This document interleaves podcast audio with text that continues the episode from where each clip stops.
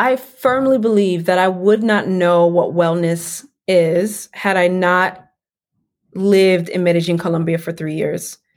I would not know what it's like to be intentional about my health and have peace about that. I would not know what it's like to be financially strengthened and be able to walk through life in abundance. I would not know what it's like to have desires and be intentional about chasing those desires had I not lived abroad.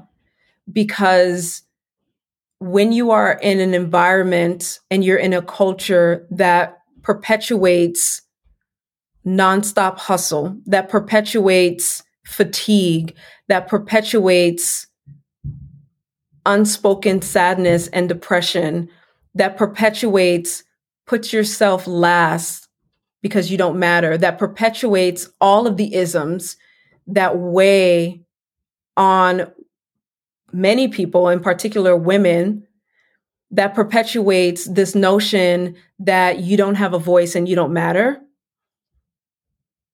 You don't know better. It's all you see and it's normalized. Welcome to Flourish in the Foreign an award winning podcast that celebrates, elevates, and affirms the voices and stories of Black women living and thriving abroad while exploring living abroad as a pathway to wellness.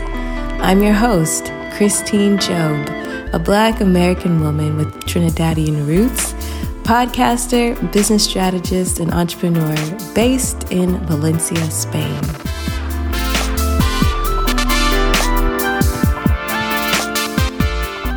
Hey everyone. Welcome to Flourish in the Foreign. I'm Christine, your host.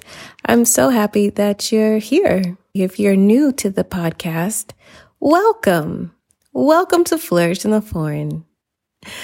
Thank you so much for dropping in for this week's episode. A couple of things before we get started today. One, if you have not subscribed to the Flourish in the Foreign YouTube channel, why don't you go ahead and pause this podcast right now and subscribe to the YouTube channel. I'm trying to get our YouTube channel to 1,000 subscribers. We are close, but I really feel like we should be there already. I mean, I'm just being honest. I feel like we should be there already. So go ahead and support this podcast by subscribing to the YouTube channel. Once we get to 1,000 subscribers, I'm going to ask y'all what y'all want me to talk about. And um, then I'm going to make the video and talk about that. Okay. So go ahead and subscribe to Flourish the Foreign YouTube channel. The next thing is that if you have a burning question about moving abroad, living abroad, thriving abroad, life in Spain, past podcast guests, working abroad, building a business abroad, or anything else to do with this here podcast, now is the time to ask me a question. Yes, ask me a question. You can go to the description of this episode, click on the ask me a question link and drop your question there. You can slide in my DMs, Twitter, Instagram, Facebook, and ask your question. You can reply to one of my emails that I send out and ask your question. This is in preparation for the 100th episode of Flourish in the Foreign. I cannot believe it, but we're here. So I want to do this for all of y'all because I get a lot of questions. So this is your, this is your chance.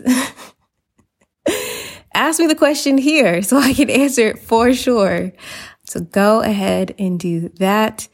And of course, this is a labor of love, but labor nonetheless. Make sure that you are supporting this Black woman solo and indie podcast. You can go to buymeacoffee.com slash flourish foreign and buy me a coffee or purchase an item off the podcast wish list.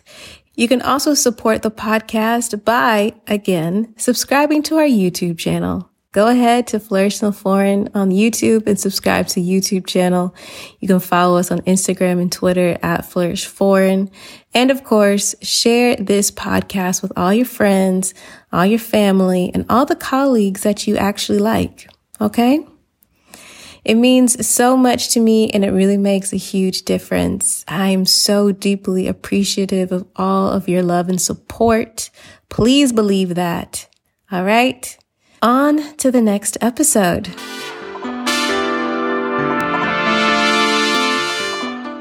Season 4, Episode 10 Today we have Elizabeth, who is a former employment litigator who currently works as a leader in the diversity, equity, and inclusion space. She is passionate about helping women manage life through conflict resolution and negotiation skills. And she has taught women worldwide how to flex their courage muscle in negotiations, whether at work, in business, or in relationships. She is a proud first generation American and she lived in Medellin, Colombia for three years with her husband and two children before repatriating to the Washington DC area in spring of 2022. This was such a rich conversation, ranging from being first generation in the United States to career development to deciding to take that leap and go abroad? And what is the cost benefit analysis to make such a drastic change, not only for herself, but for her family? And what it was like for her to go abroad with a special needs child. And of course, how she is dealing with repatriating back to the United States. It's a great conversation, and I'm going to let Elizabeth tell you all about it. My name is Elizabeth. I am 39 years old. I have lived abroad for three years and I'm currently based in the Washington, D.C. area. So I am a very proud first generation American. I like to say that I'm a proud first generation American because often in the media in the United States, there's a lot of negativity around immigration. But I am very proud to say that I'm a first generation American. My parents are originally from Haiti. And I grew up in the South Florida area, specifically Fort Lauderdale, which is about 30 to 45 minutes north of Miami. And as a child, I had the privilege, and I use that word intentionally, I had the privilege of growing up around people from literally all over the world. People from the Caribbean. I grew up around Jamaicans, Trinidadians, Haitians, of course, Cubans, Puerto Ricans, people from South America, Colombians. It, it, just, it was a wonderful experience. And I think that experience made me even more curious about people. I want to know about them. I want to know their stories etc. But as a child, being able to smell different smells of food, being able to hear different accents, different inflections, it was just a wonderful way of growing up because although we didn't grow up with a lot of means, we didn't travel. We didn't even travel around the United States. We we never took a family vacation to be honest with you.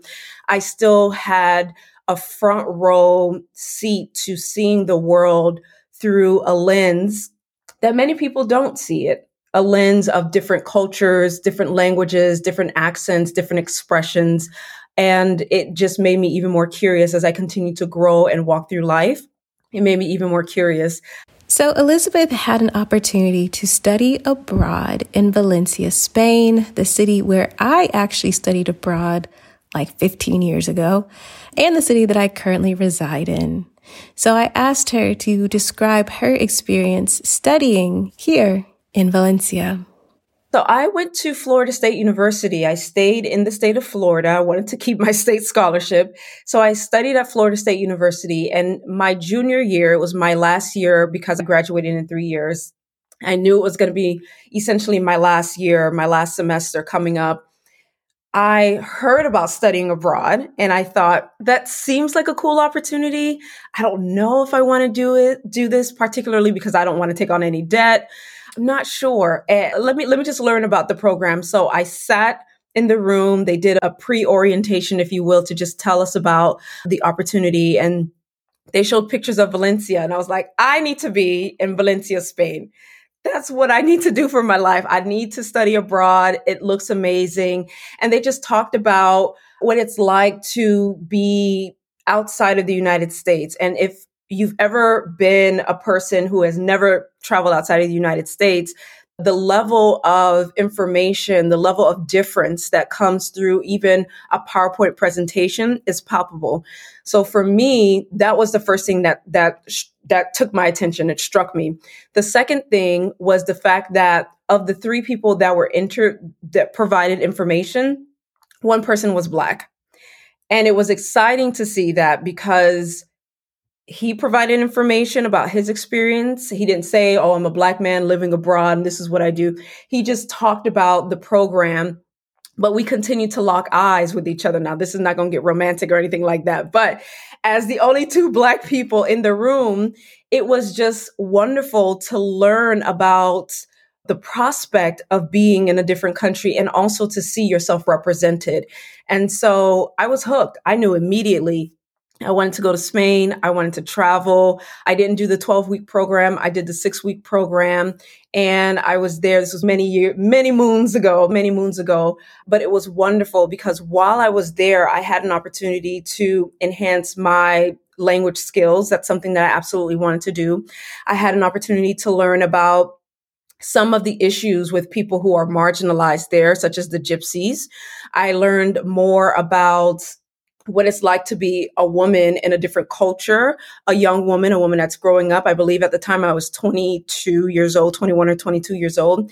And it was just a, an experience that I, I said to myself, this is something that I want to continue, not just here in college, but beyond. And I must do it. And I did. So, Elizabeth has this life affirming, life changing experience of study abroad. And so I asked her, what did she get up to once she returned stateside? When I got back, I, I remember there was a whole situation because I studied my last semester. I was supposed to graduate. My plane never took off. There were all these mechanical issues. I never walked at college graduation. I got stuck in the country for another week. I was devastated. I was like, oh my gosh, I'm not going to walk. And it was a whole thing. But interestingly enough, when I returned to the United States, despite the fact that I never had the experience of doing cap and gown and pulling the tassel to the other side, and I never had that experience for undergrad. But when I got back, I felt as though I graduated. I felt more mature. The world looked different. I remember specifically walking into one of the grocery stores and feeling very overwhelmed because everything was so big and massive. I had dang near a panic attack. I was like, what is, why is everything so large? Why are these carts so large? Why is this carton of milk so, why do we need so much? Why are these cars so massive? It was just overwhelming. But I found myself, despite the overwhelm and despite experiencing the differences of knowing that I had been in the United States for 21, 22 years, and I've only been in Spain for six weeks. I did feel changed. I felt like my brain was different. I felt like my personality was starting to shift in the best way. I became even more curious about the world and curious about people. I picked up different languages in a different way. As someone who grew up hearing Haitian Creole my whole life and uh, reading the Bible in French and things of that nature, I was even more attuned to different accents than I was before. And I just felt, I felt that the world got bigger and smaller at the same time. I felt a deep sense of gratitude.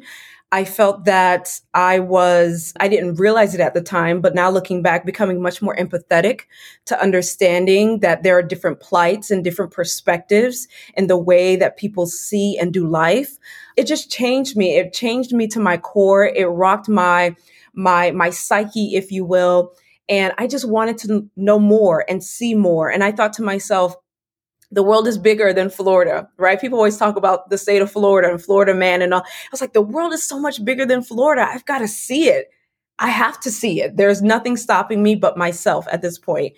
After undergrad, I worked for about a year. The whole time I was plotting my escape. I was like, I've got to find a way to, to get up and out of the United States. I then went to law school and getting a law degree is a very peculiar experience because they're very formulaic in the way that they want to shape your brain and you have to remember on i was on the heels on the cusp of coming back from a country working a full-time job for the first time and then entering into a very unique phase of my life of wanting to be a lawyer wanting to be an international economic development lawyer i wanted to help people i wanted to be abroad i wanted to find a way to use my law degree and even while I was in law school, I kept thinking to myself, there has to be yet another study abroad program. And that's what I did. So I found an opportunity to study abroad yet again while I was in law school. And I spent six months in England my last year in law school.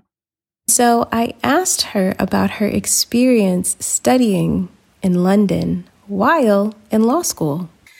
So, what's interesting about my time in London is that we stayed in central central London. So, central London is it's a more expensive area. It's an area that there are a number of well-to-do people. I'll say that. I didn't see many people look like me while I was in in London initially, my first 2 weeks there, and I felt the need to connect with somebody, anybody black. I was like, I got to see some blackness around here. I know there are Jamaicans here. I know there are people from the Caribbean. And then I heard about, about the Caribbean festival that was to happen. I was like, yeah, I need to be with my people. Like I'm in another country, but I still want to find my people. And I traveled to Brixton. I remember specifically getting off the train, walking, getting into Brixton, and feeling like I was home. I was like, this is comfortable. This feels good. I hear accents. I see flags. I see people around. I saw women in hijabs. I saw women that represented many parts of the diaspora. I, it felt good to me. It was comfortable. I was like, this is great. This is nice. I had a wonderful experience there. Went and got my hair done, found a salon, you know, I had the whole experience there. When I returned back to central London, I specifically remember telling the program coordinator that I went to Brixton and the look of dread and shock and dismay on her face. And she was like, Who did you go with? And I said, I went by myself. I figured out how to get there. I went, I had a good time, when I got my hair done, and it was wonderful. And she basically told me, Do not go back to Brixton.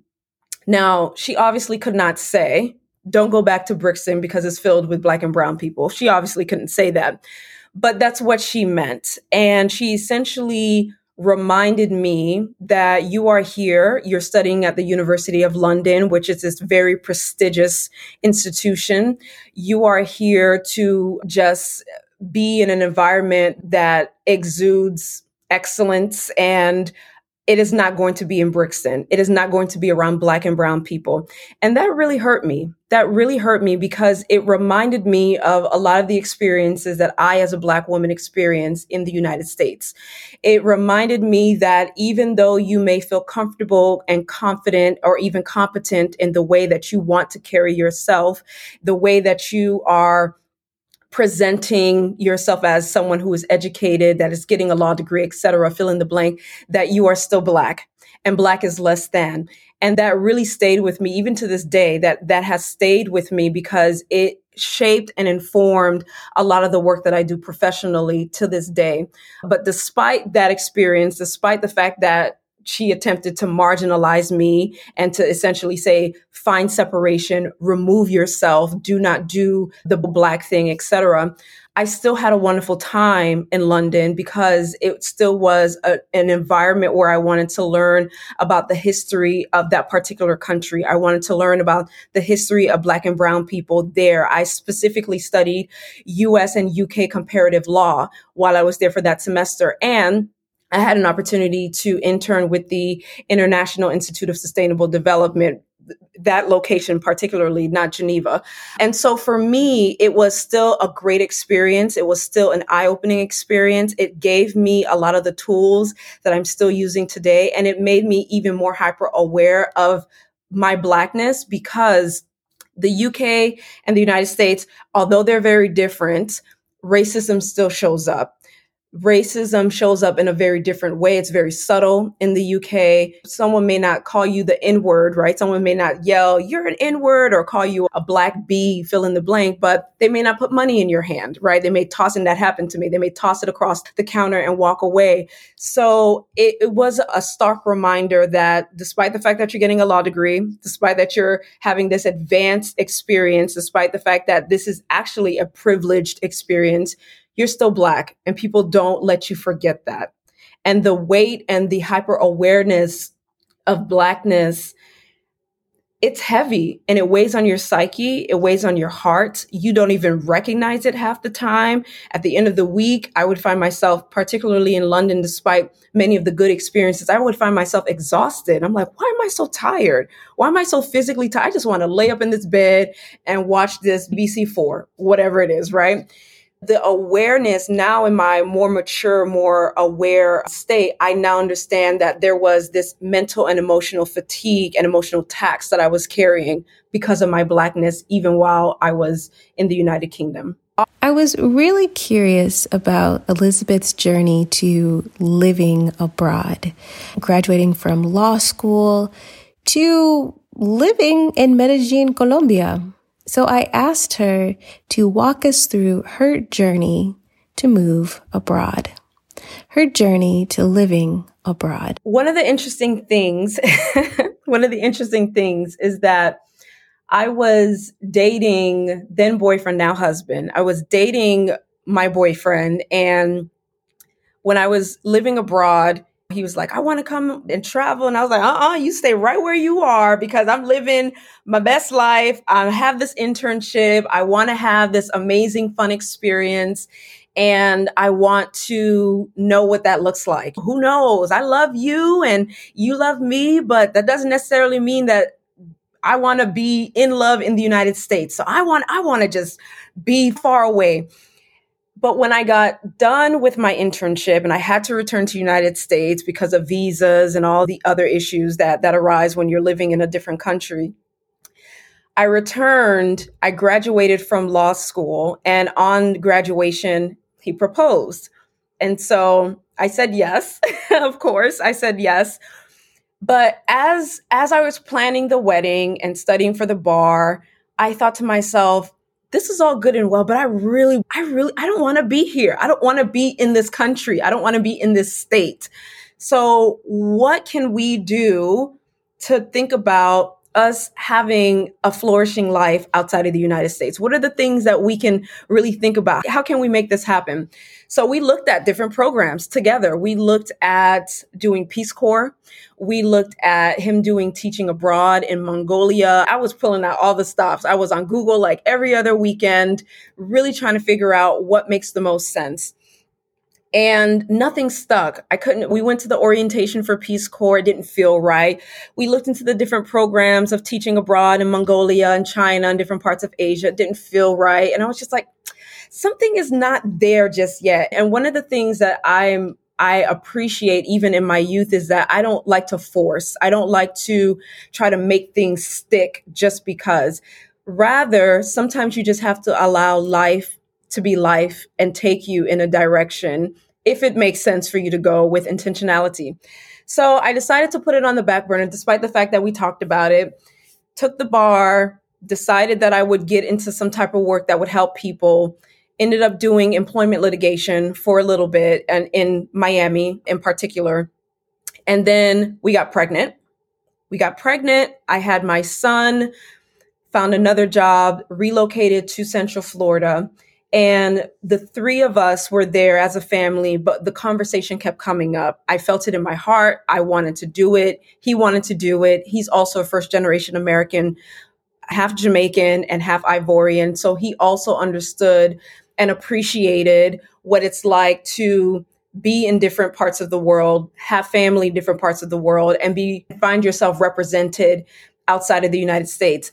So we would talk about it. would come up over dinner, would come up idyllically, we would have conversations, etc.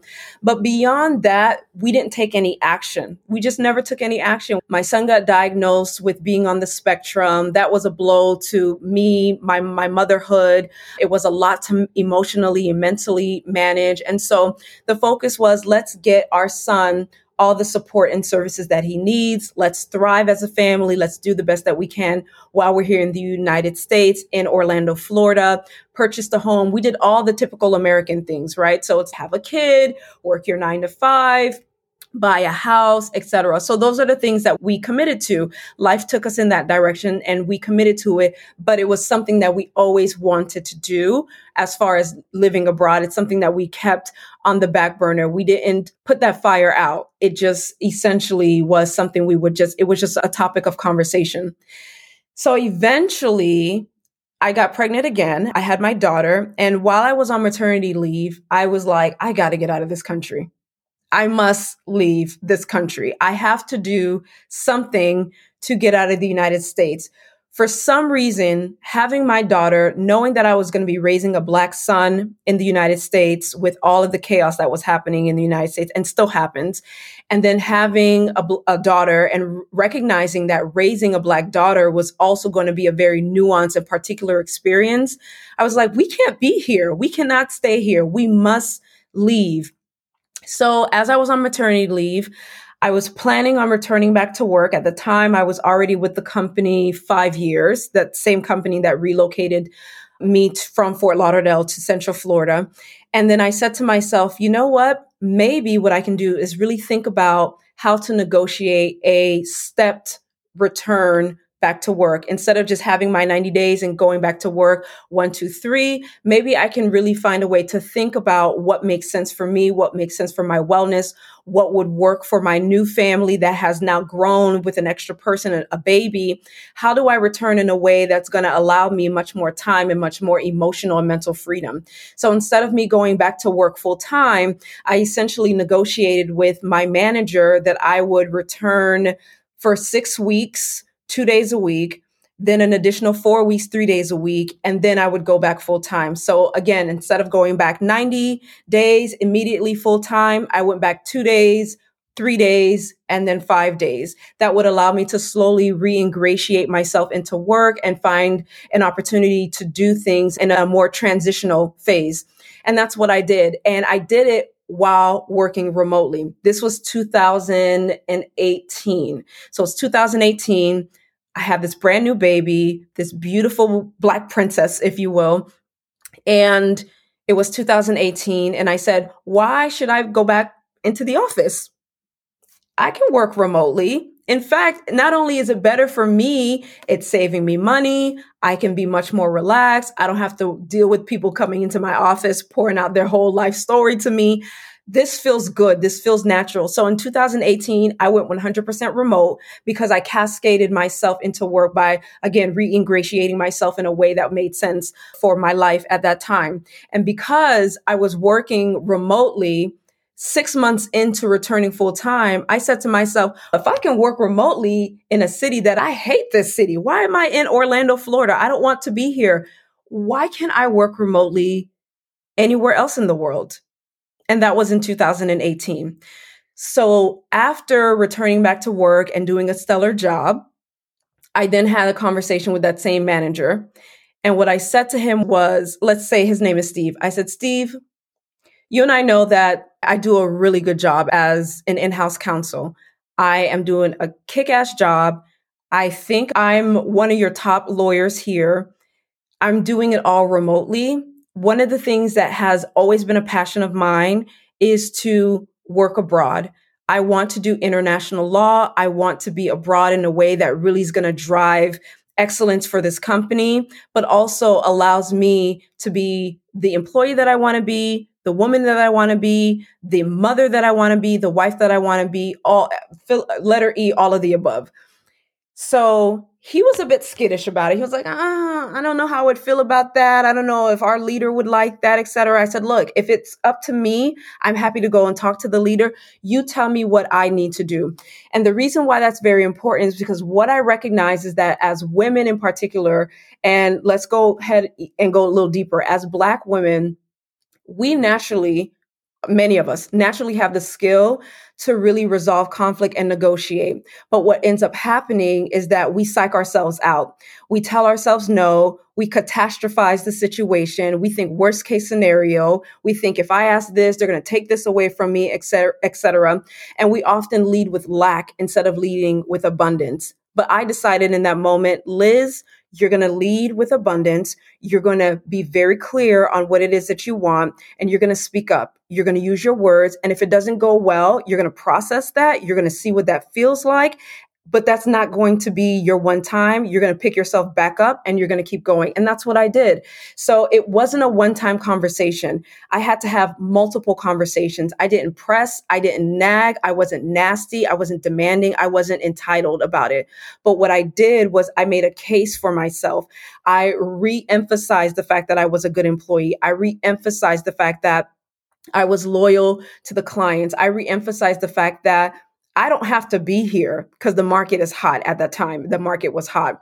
And so what I did was I took some time to reinforce my negotiation skills with research. So I went back and I did some research. I looked at, because it was a global company, I looked at every single location where we had an office. We had an office in Madrid. We had an office in Bogota, Colombia. We had an office in Mexico City, etc.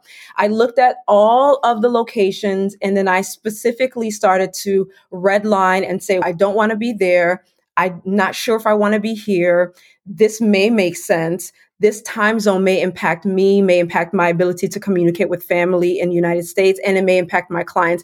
I took a very realistic perspective and view on what could actually happen to find out the tangibility of me moving abroad.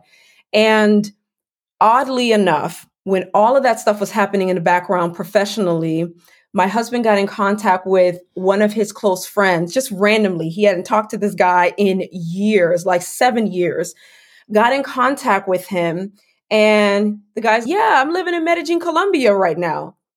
So what do you mean you're living in Medellin, Colombia? Yeah, not about that US life no more. We're living in Medellin, Colombia. And so Ange, my husband, had this conversation, came back to me. He's like, You wouldn't believe who's living abroad. So and so. And I was like, get out. What what are they doing? How are they doing it? What are they they're working remote. And I'm like, I work remote and I'm trying to be abroad. So let's think about this. He hopped on a plane. My husband hopped on a plane. He said, I'm just gonna go check it out. Let's go. I'm gonna just go for a week. I said, okay, you go.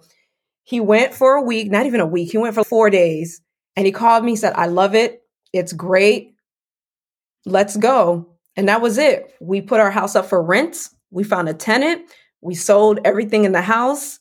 We found a school.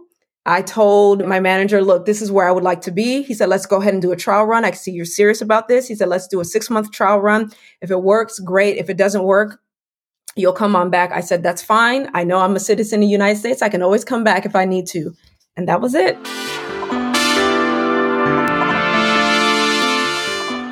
Hey everyone, I hope you're enjoying this episode of Flourish in the Foreign.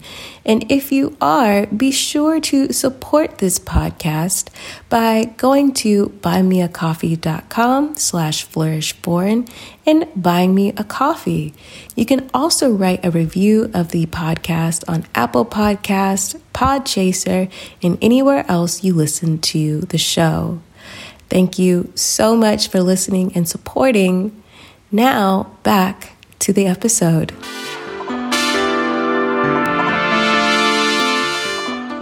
I asked Elizabeth what were her family's reactions to move out of the United States and to Colombia. So, with my family, it wasn't surprising to them that I wanted to move abroad. It wasn't surprised. The moment that I returned from Valencia, España, I immediately was like, we got to go abroad. We got to, let's pack our stuff. United States is not the only country. Let's go. And my mom would be like, as someone who entered into the United States for opportunity, who left her home country of Haiti, which is a very poor country. And she was a very poor girl. And she had a son, my, my brother, very early on at a young age leaving United States was not an option for her, but she recognized that it's something that I love to do, something that I wanted to do, and that something that I could not shut up about. And so when I told my parents that we were thinking about moving abroad, my my mom's response was like, "Za, why? Why, Za, why? Everything, you have a good job. Za. Everything became about the job. She said, you have a good job. And I was like, I know I have a good job, but I want a good life. It's not just, my life is not my job. Like life does not equal work. Like I want a good life and I'm not happy in Orlando, Florida. I don't want to be here. I don't like it. But you just bought a house. Why is? She could not fathom. But then she resolved that, okay, you're going to do what you want to do regardless. My father was like, go do, go wherever you need to go and leave and have a great time. Just go and live your life. You can always come back if it's awful. So when we finally decided that we were going to be in Medellin, Colombia, I picked up the phone. I told everyone, this is what we've decided. We decided that we're going to be here. We they have great medical care. The first question is, is it safe? Everyone's thinking of Narcos in the 80s and it's like, is it, is it safe? And I'm like, are you safe? Have you been watching the news? People are shooting up in the streets of the United States for no reason. Like eh, I, I'm pretty sure that things are much more safer and they are. And it was just so fascinating because we had the date, we booked the tickets, we booked our one way and I was just like, profusely sweating and I'm not a sweater. So I was just like, what am I doing? This is not a study abroad, Liz. This isn't, I'm going to go for six weeks. I'm going to go for six months and come back. Like this is permanent. You are leaving what if you don't come back? I started to again catastrophize the situation. I was like, what if you go? And what if you never see your family and friends anymore? What if there's a, a riot? What if you get caught up in a riot? What if they don't like black people? Like what all of this stuff. I kept thinking about all these different things. Worst case scenario. I asked Elizabeth to walk us through her day of departure from the United States to the day her and her family arrived in Medellin, Colombia not to visit, but to live. And when it got time to that day, we had eight bags packed. The house was completely empty. We called an Uber to come and pick us up. We got to the airport. My my anxiety was off the chain. I was a nervous wreck. My stomach was flipping. My daughter had just turned 1 years old. My son was 5 and I was just like, what am I doing? This is madness. It's 2019. What am I doing? And I got to the airport and then I felt peace. I suddenly felt peace. I felt great. I saw people doing their regular traveling and I was just like, I am doing something that I've planned, that I've desired, that has stayed with me and it's coming to fruition finally. And I'm excited about it. I felt peace. I still was a little nervous, but I wasn't as anxious. I really did feel peace about it. We get on the, the plane lands.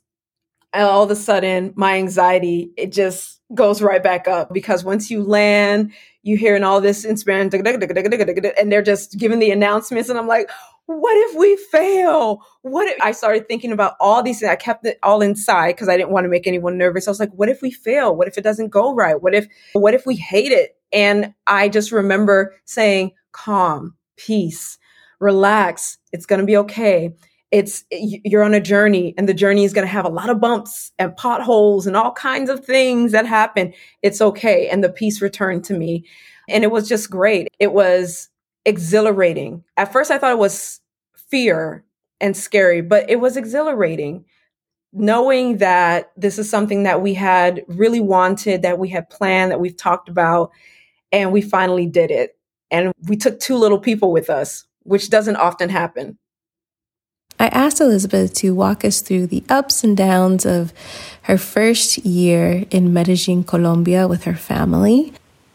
The first year of living in Medellin was incredible. It was incredible because we moved there before the pandemic and it was so much fun because it was new sights and smells and accents and learning deepening Spanish and learning Spanish and seeing my children speak Spanish, which was incredible. And my son, again, being high functioning autistic, that was a concern that many of my family members had. What are you going to do about services?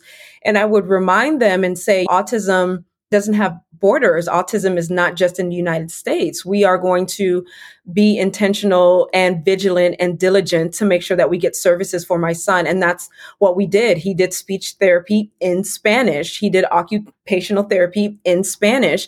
He's now fluent in two languages. So the first year was, it was insightful. It was amazing. It was fun. At the end of the first year, that's when the pandemic hit. It was March 2020 everyone remembers. And it, it it turned into something that was rejuvenating and fun and filled with joy into something that was filled with anxiety and fear. And my community was broken up because of that because many people that i affiliated with and hung out with were black american women who returned to the United States because they didn't know what the world, what was going to happen in the world and what the world would look like.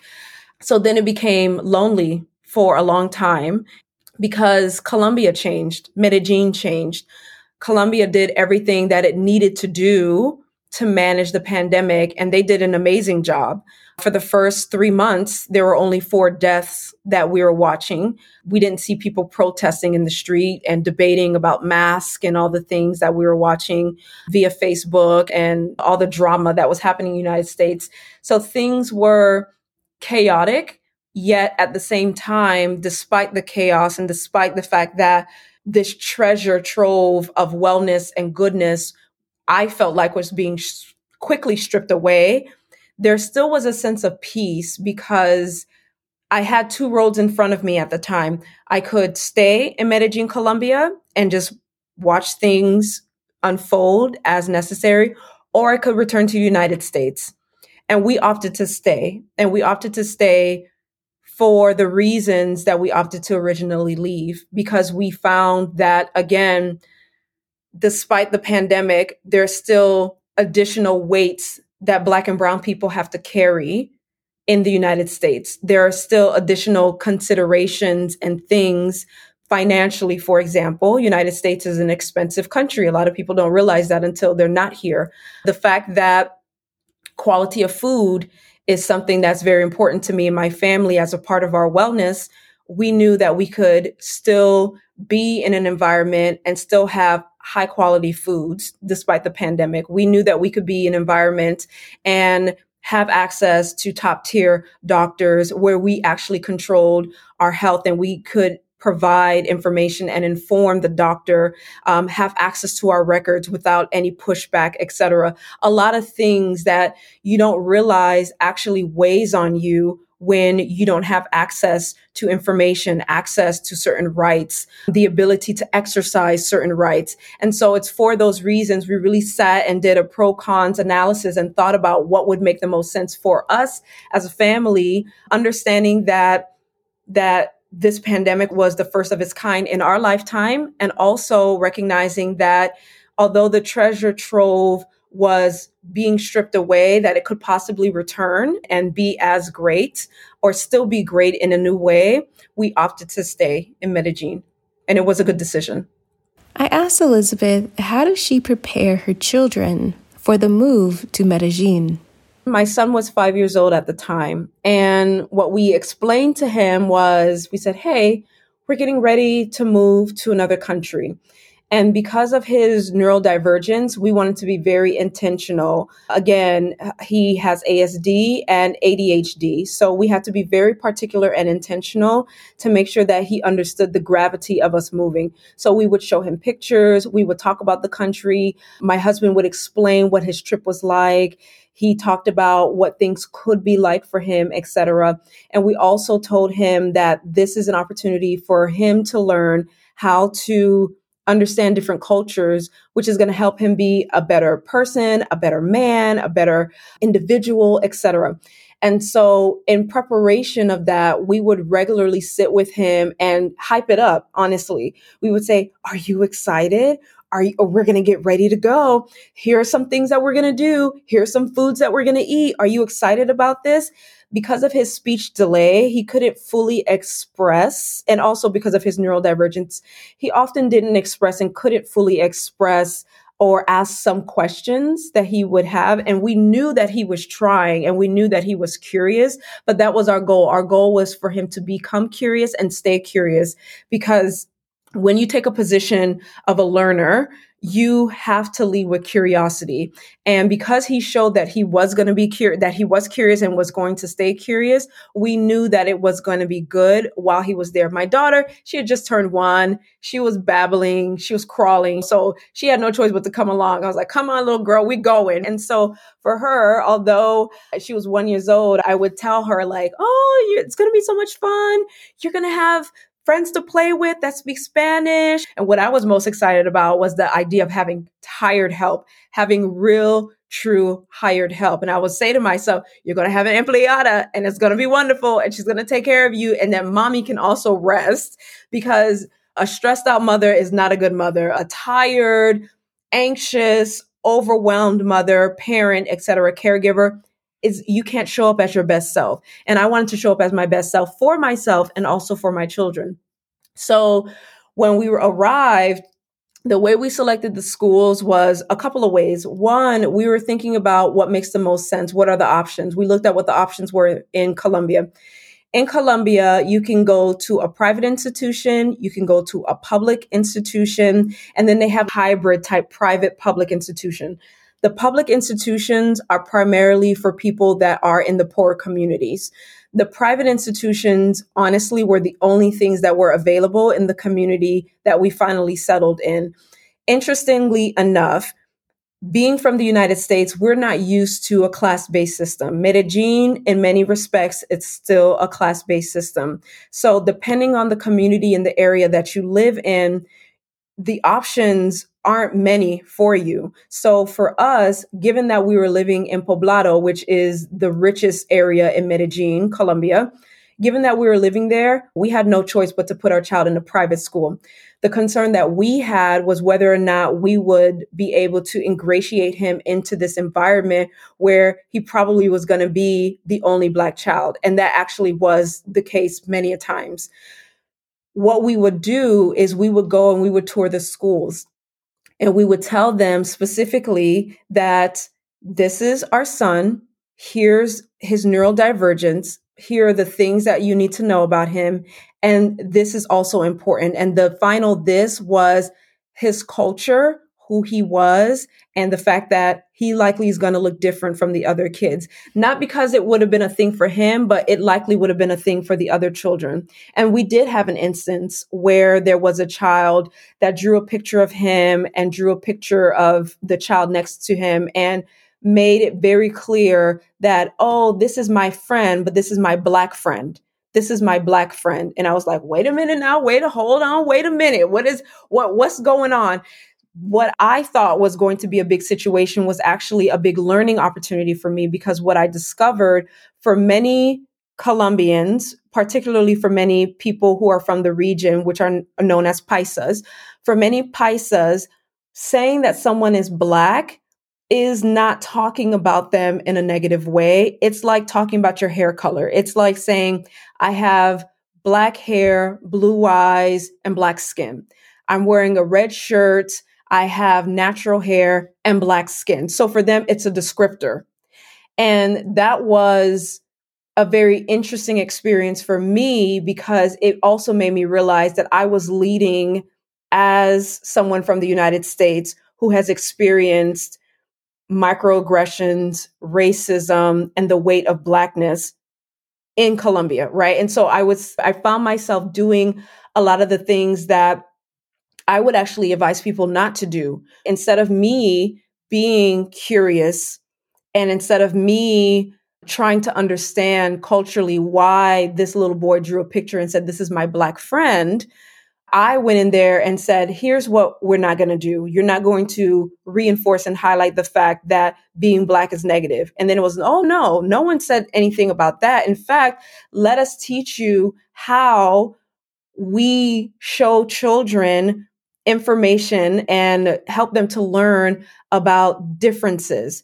And it is completely different. Although Medellin and Colombia in particular, they don't have a Black History Month, they do talk about culture. They do talk about their history. They have the children dress up on weeks and days to re-emphasize how they originally came from a farming community, et cetera. So my inability in that time because of my experience of being a black woman in the United States caused me to not lead with curiosity. The same thing I would tell to always lead with curiosity. I did not in that moment lead with curiosity. Instead, I led with trauma. And that resulted in one, me being very embarrassed, honestly, me being very embarrassed. And two, me recognizing that I have yet more to learn although I've been here for some time, I have yet more to learn. So for my children, although I'm now teaching them I verbally tell them lead with curiosity. I have to demonstrate that. I have to show that because being black in Medellin, Colombia was a very different experience than being black in the United States, than being black in United Kingdom, than being black in Valencia, España. It's a very nuanced experience. And I'm actually very thankful that my son had that experience because had he not had that experience, he would have not learned. We would have not had a teachable moment. I think the teachers was they were also able to learn and learn more about why this was a thing for me. And also it just helped to bridge a lot of the communication gaps respective to what the expectations are as a parent when you're teaching a child who's from a different country who looks different from other children. I asked Elizabeth, how has being abroad influenced her motherhood, her concept of motherhood, her identity within motherhood, and her practice of motherhood? My motherhood absolutely evolved. When I was in the United States as a mother of two, even when I just had my son, I was high stressed all the time. And I found myself being stern, sometimes unnecessarily so. I found myself snapping on my children. I found myself over policing. I will say that over policing my son and putting restrictions on him in part because I didn't want him to grow up and do things that could be misinterpreted that could cause him to lose his life. I didn't want there to be instances where if he's having a bad moment, in school, it isn't, oh, the child is having a bad moment. It's, oh, that black boy is causing trouble. And because I am a black woman that works in corporate America, that particularly fights for black and brown people, it's not only that I've experienced this, I know that people experience it. I know that mothers have to be very vigilant. And I know that there's often toxicity that leads in classrooms as well. There are some biases that people don't check at the door when they go into the classroom and that they teach their students. I have situations that I recall quite specifically that in Central Florida that teachers have said things and made assumptions about my son and about me in a way that is very denigrating. And so I found myself over policing my son. I found myself always stressed out. I found myself deeply unhappy as a mother. I found myself constantly comparing how I was mothering to how other people should be mothering, etc. And I knew that I had a lot of work to do. I just didn't know where to start. And so when I got to Medellin, Colombia, one of the things that was absolutely amazing that I looked forward to was the ability to have that hired help and that was one of the first things on my list. I was like, I need hired help. I've got to help. I got to get some help so that I can help myself and help my children. And when I had that hired help, I felt very uncomfortable with it at first. I felt very uncomfortable because it's such a foreign concept in the United States that you would have somebody come in your house to cook your food, to clean your house, and to help raise your children. It's very foreign. But what I recognize is one, it's a part of the system in Colombia. Domestic work, domestic help has a lot of history. There are a lot of women who do it intentionally because it's a profession. There are a lot of laws and rights that these individuals have. And there are whole systems of protection for these people because it's a respected profession. That's the first thing. Second thing is it highlighted to me that we don't do community as well as we used to in the United States or as well as we can. When you are a mother and when you have children, they always say, get community. Make sure you get people that will have your back it's okay that the house is dirty. It's okay that, you know, you haven't cooked any food. Just order in. It'll be fine. So you get this rhetoric and you get all these reinforcements verbally, but they actually do not happen. So when I was living in the United States, what I found is that my level of sadness was quickly turning into depression my depression was in a was causing me to be literally immobile to the point that I couldn't even get up. I didn't have any desire to get up and to be and to mother and to show up in the way that my son needed me to. And because of that, when I had the hired help and when I was able to have respite and be able to say, you know what, I'm going to go to the gym and take care of myself and not feel guilty about it. I'm going to go and book a massage because I've worked a long week and I'm tired and not worry about the safety of my children or feel shame about it. I'm going to be able to wake up and have a cooked meal available for me so that I can spring into action and show up in a way that I need to show up and not feel embarrassed about it. Being able to have those opportunities was so eye opening to me because when I returned to the United States to have a visit, just wanted to visit my mom. I was like, I want to go and check my mom out. Let me fly into Miami.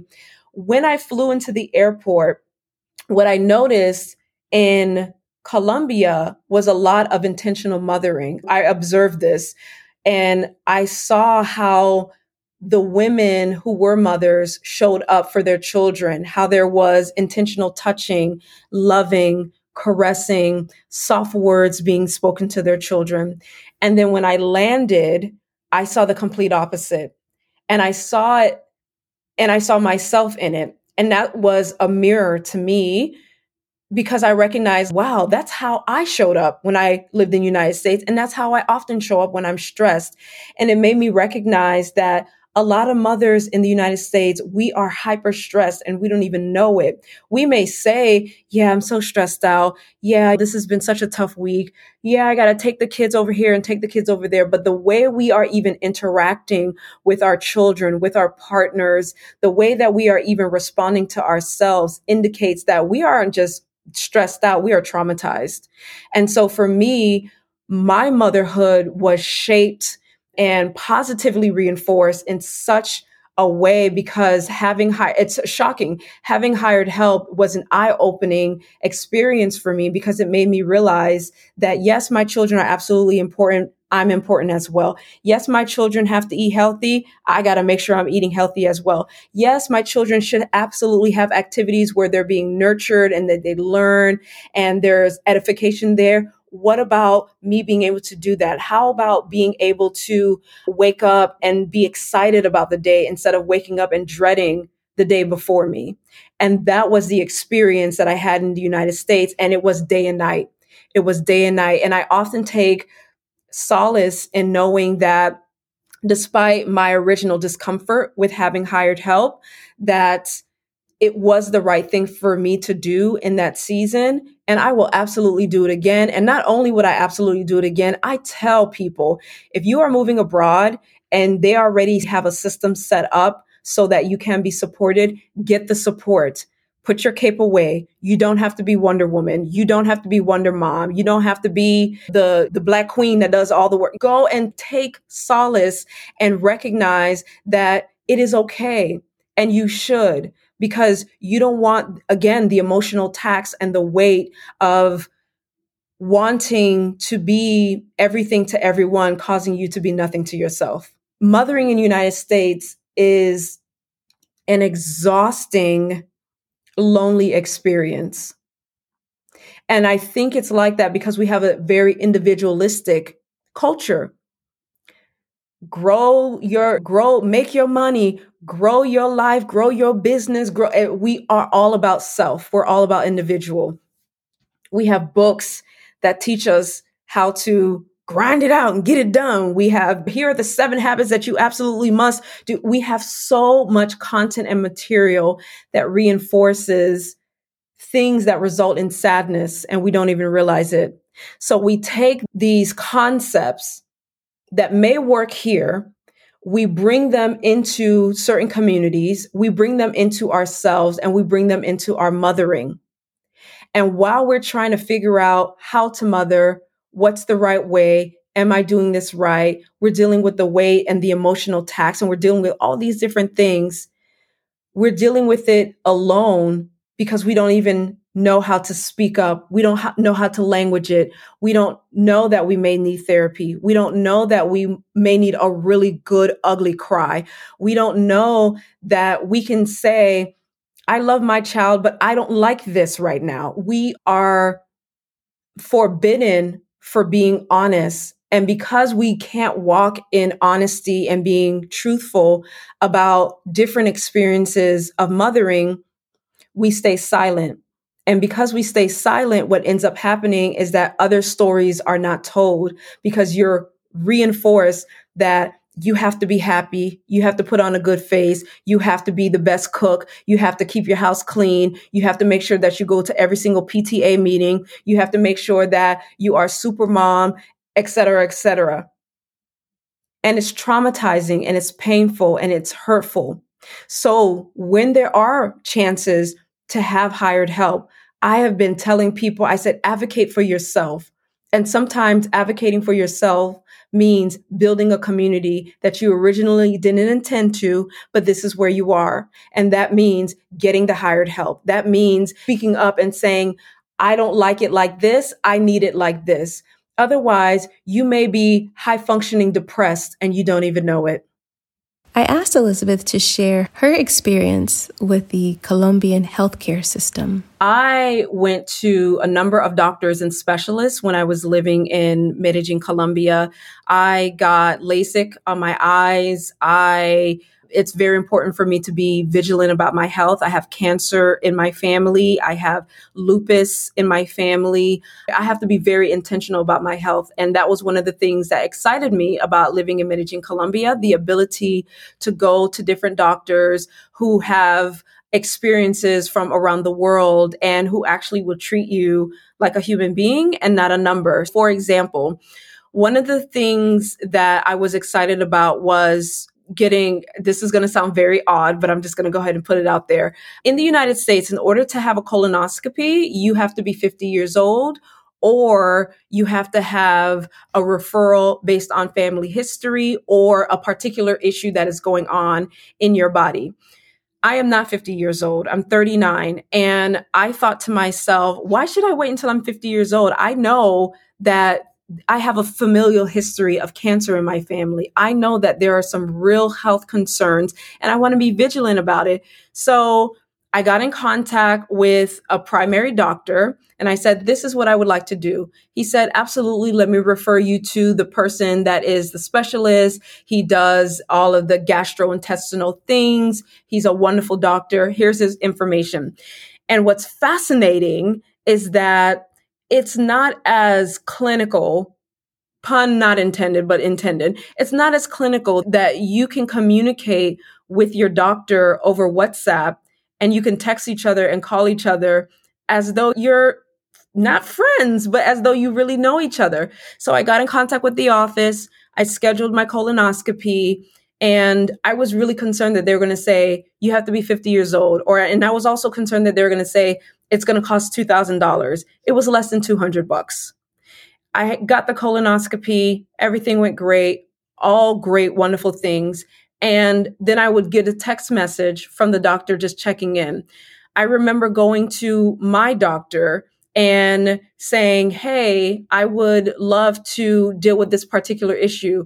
The doctor would say, Sure, no problem. Here's what you need to do oh, I don't need to come into the office. No, I'm going to go ahead and write you a script and get you the things that you need. Or, hey, I'm going to go ahead and let you know what you should be doing moving forward. And then we'll schedule a time to search again. Pediatrician was absolutely top tier and amazing. I was able to say, hey, my daughter has this particular issue. She would say, check for fever, check for this, tell me what the symptoms are and let's go ahead and get you the help that you need. What I love the most about the medical care in Colombia versus the healthcare in United States was the ability to always have access to my records and my documents after every single meeting, appointment, conversation that I had, it was documented and I received it immediately.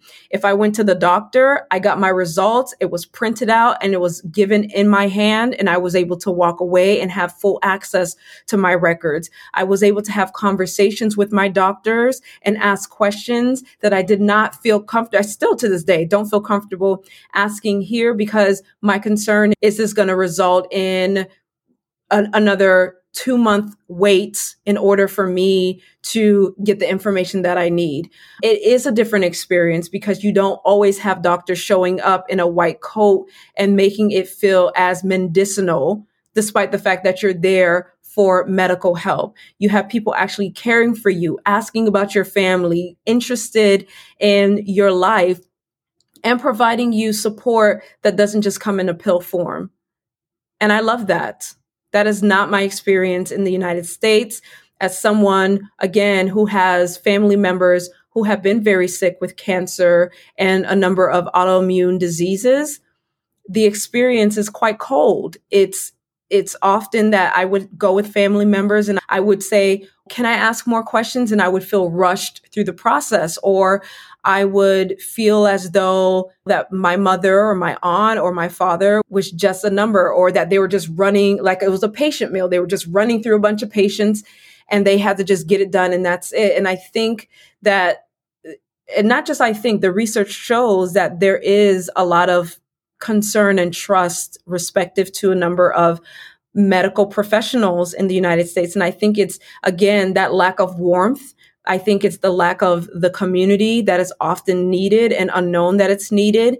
And when you treat someone as though they're a member of your community and you treat them in a humane way, it changes the experience. It really does. Elizabeth was able to negotiate a path for her to work remotely abroad for her company. And so I asked her, what was it like working abroad in Colombia? Working abroad was a very interesting experience because I was deemed an employee of our office in Bogota. So I received all of the benefits that any employee would receive, any Colombian employee would receive. And it was so enriching because what's interesting about Colombia in particular is that wellness is built into the healthcare system and wellness is built into the benefits. So, as an example, we would automatically receive access to Comfama, which is a particular park, different areas around the city and different places and different health benefits we naturally and automatically received by virtue of being employed within the country.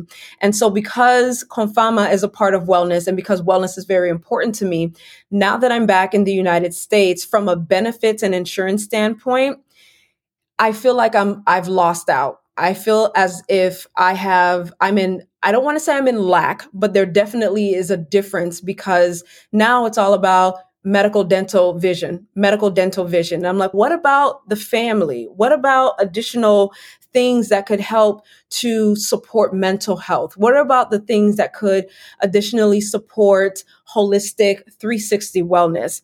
I know that there are some things that are there, but generally, no, it's very different.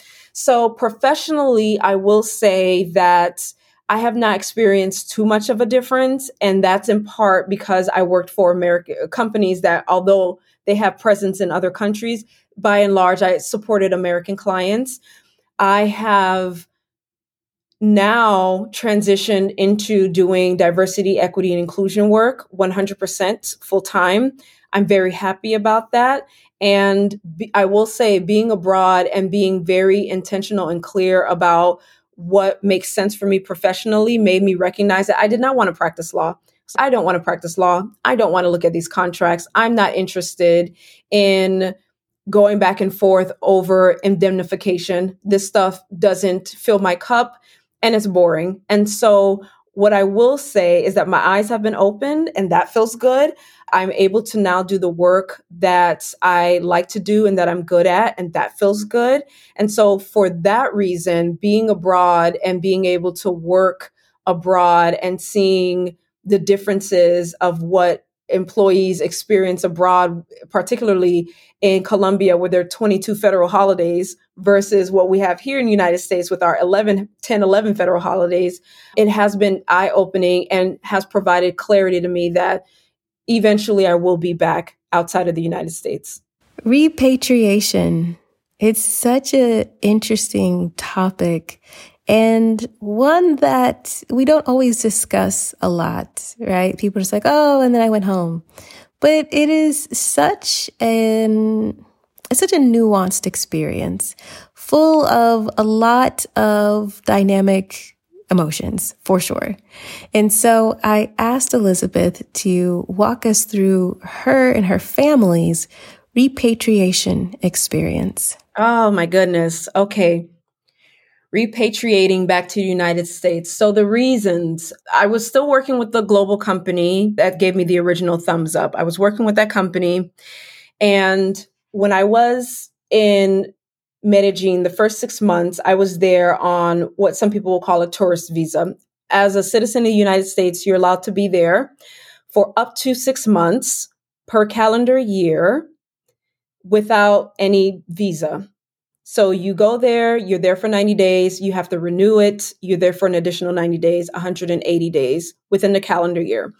So that is how we originally entered the United States. And then the company sponsored my visa. They gave me a migrante visa. So as a migrant, I had the right to work. I had the right to get insurance, benefits, all the wonderful things, the wellness incentives that naturally come to all employees of individuals that work for companies. Really stellar, wonderful experience. As I was working for the company, I discovered that I wanted to shift my career and go into a lot of the work that I was doing at the side of my desk. When I entered into Medellin, I was a transactional lawyer working in house. And then I realized that because of the work that I was doing at the side of my desk, which was diversity, equity, and inclusion work, was something that I wanted to broaden and expand and deepen my professional experience in, and also deepen my my knowledge in i wanted to go in that direction full time there wasn't an opportunity available at that current job to do that and so i looked for another job. I ended up getting that other job and i worked for that job and i had an amazing experience. And while i was working for that job i recognized oh your visa. This first company covered your visa. So what are we going to do now about the second visa. So when that visa terminated, once, so the rule is in Colombia is that if a company is covering you, once your job relationship is over, the visa is technically over almost immediately. However, you have 30 days to get up and out of the country. And so what I did was I had my 30 days to really think about what I'm going to do. I transitioned from one job to another job and I said, this is what we'll do. We'll go back on the tourist visa. At that point, we are in our third year. We were able to go back on the tourist visa. So we went back on the tourist visa. And during that six months, I knew that if I didn't figure out how to stay within the, com- the country, I would have to return to the United States. However, I felt that it was time to return to the United States. I did not want to return. I felt it, but I said nothing to my husband. I was like, I feel this I feel this type of energetic push that it the door is going to close. It's time to go back to United States. And I was like, I feel it, but I'm not going to say nothing to him. If he don't say nothing to me, I'm just going to we're just going to live our best lives continuously a week after that thought, my husband came to me. He said, For some reason, I feel as though it's time for us to go back to United States. And I was like, Oh, hell. I felt the same thing. And I was like, Do you really feel? He said, I really do feel that. And I said, I feel the same thing. And so, because of that, there was like this spiritual, energetic alignment respective to us needing to return to United States. And that's what we decided to do. And so, it was not easy we had to explain to our son that we were going back. He was not happy about that because he loved Medellin. He loved the culture. He, the Paisas are known for their very warm, very welcoming way of being. And that was his experience. That was our experience. The schools welcomed him. They embraced him. So culturally, he loved it. He found himself being more Paisa than American. He would say that he's, Oh, I'm, I'm a Paisa man. I'm a Paisa man. And I'm like, let's not. but he would, he embraced it in such a way and also, academically, it presented a problem for us because the school year starts in January in Medellin and in United States, the school year typically starts in the fall. So we decided, although the school year had just started, it, it's time for us to go back and it's better for us to go back rather than dragging this out. And everything aligned because our lease was coming up the school year just started. My son wasn't in school too long, and it just felt like it was the right thing to do. And that's what we did. We packed our things, our lease ended, we moved, we sold a lot of things, and we returned to the United States to live in the Washington, D.C. area. It has not been easy. It has not been easy for us. It has not been easy for our family. We returned in February of 2022, and everything bothered me to be honest with you. Everything bothered me. Uh, I, the food bothered me. I was like, why is everything fried? Why is everything smothered and, and battered? Why is it that the people are so mean? I would go for a walk and I would say hello, and people wouldn't part their lips and say anything back. And I'm like, y'all are just nasty. Like, y'all got no manners. It was very confusing to me to be back. And so we're still transitioning, to be honest with you, because we returned with just suitcases. We didn't return with furniture or anything else. So we are rebuilding from scratch. It is a journey. In part, it's a fun journey because I get to buy new furniture and set up my house in the way that I want but it is also very difficult. And in fact, because my mental health is so important to me, that I've actually started therapy to help me manage some of the stresses and some of the moments of anxiety that I experienced by being back in the United States. By some of the things that I, I intentionally walked away from, I'm re experiencing walking in a room and being the only, only, being able to have a conversation with someone and when you walk into the room and meet them for the first time from a telephone conversation they say things like oh i didn't know you were black or going places and someone's asking are you the paralegal and you say no i'm the lawyer it's those types of things that i'm still adjusting to it does not feel good to be honest with you.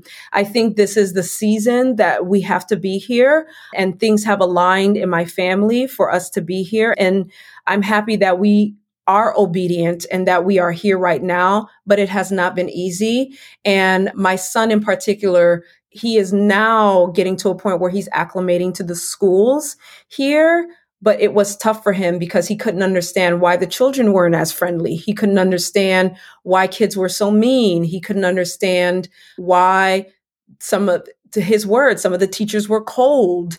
It, it is different culturally. It is different behaviorally.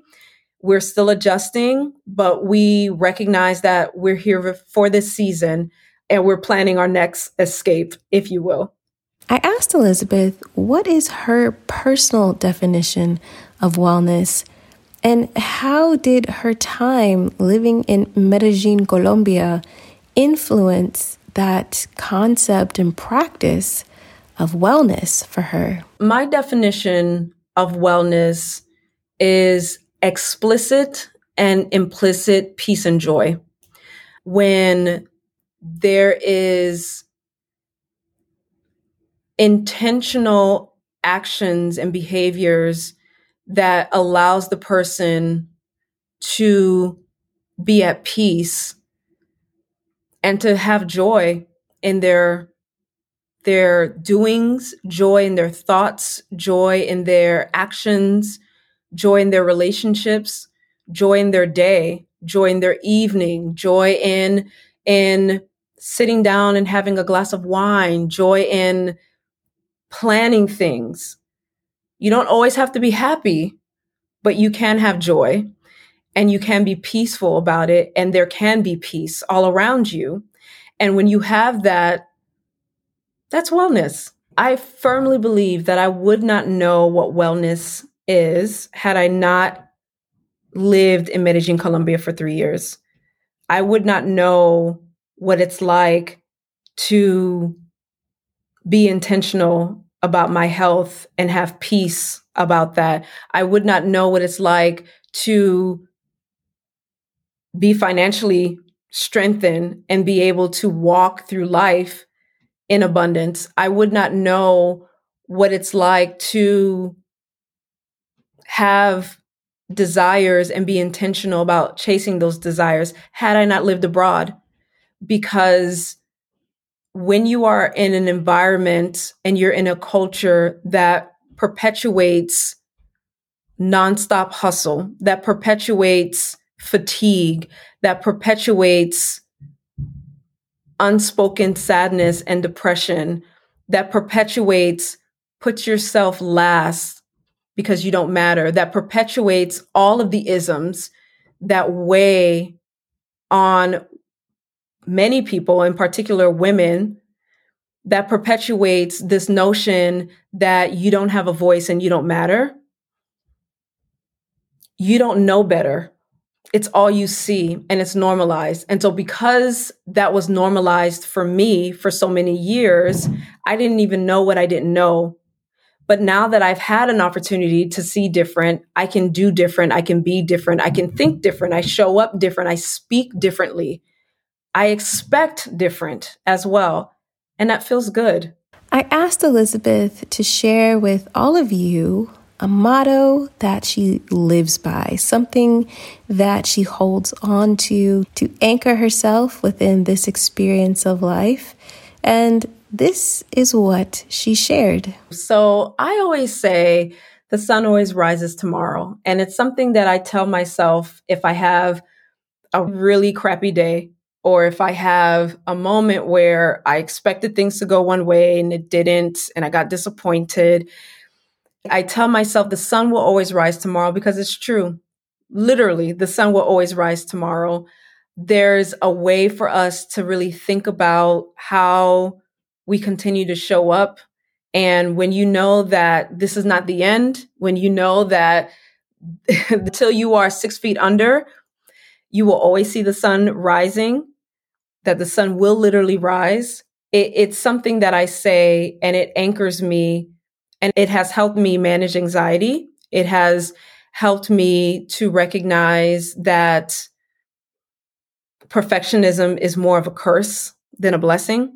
And it's something that I heard my father say to me, and it's something that I say to my son as well when he gets nervous and he wants this, he like, honey, the sun will always rise tomorrow. We'll try again tomorrow, and that's okay. Thank you so much, Elizabeth, for sharing your amazing story with all of us. I really appreciate it. If you want to keep up with Elizabeth, you can via social media. Sure. Again, my name is Elizabeth. You can follow me on Instagram at We Resolve to Win. I am also on Twitter at We Resolve to Win, and I'm excited to support women. Thank you all so much for listening to this episode of Flourish in the Foreign. And for more information about our guest, be sure to check out this episode's show notes on the website, flourishintheforeign.com. That's where you'll see pictures, a full bio, and ways that you can connect with this guest. If you or someone you know may be interested in becoming a guest on this podcast, I invite you to submit the guest inquiry form, which you can find on the website flourishintheforeign.com slash contact. And as always, big thanks to Zachary Higgs, who produced the music of this here podcast. Remember, it's not about moving abroad. It's not about being abroad. It's about flourishing abroad. So go abroad and cultivate a life well lived. See you next time.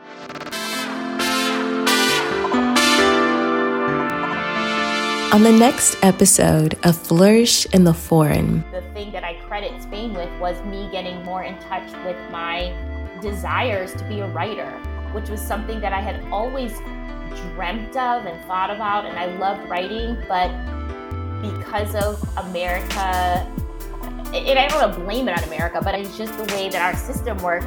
Um, the idea of being a writer didn't seem logical. It didn't seem like something that was an actual profession that I could pursue.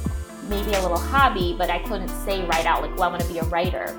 But being in Spain, where I met so many other Europeans who were chasing their bliss, they were doing things that they wanted to do just because they loved them. And so during all those siesta times, sitting around with myself and my thoughts, I decided in Spain, my second semester there, I am going to be a writer. I'm going to try it. I'm going to do whatever I have to do to make that happen when I go back to the States because I love it. And that's enough of a reason to pursue something.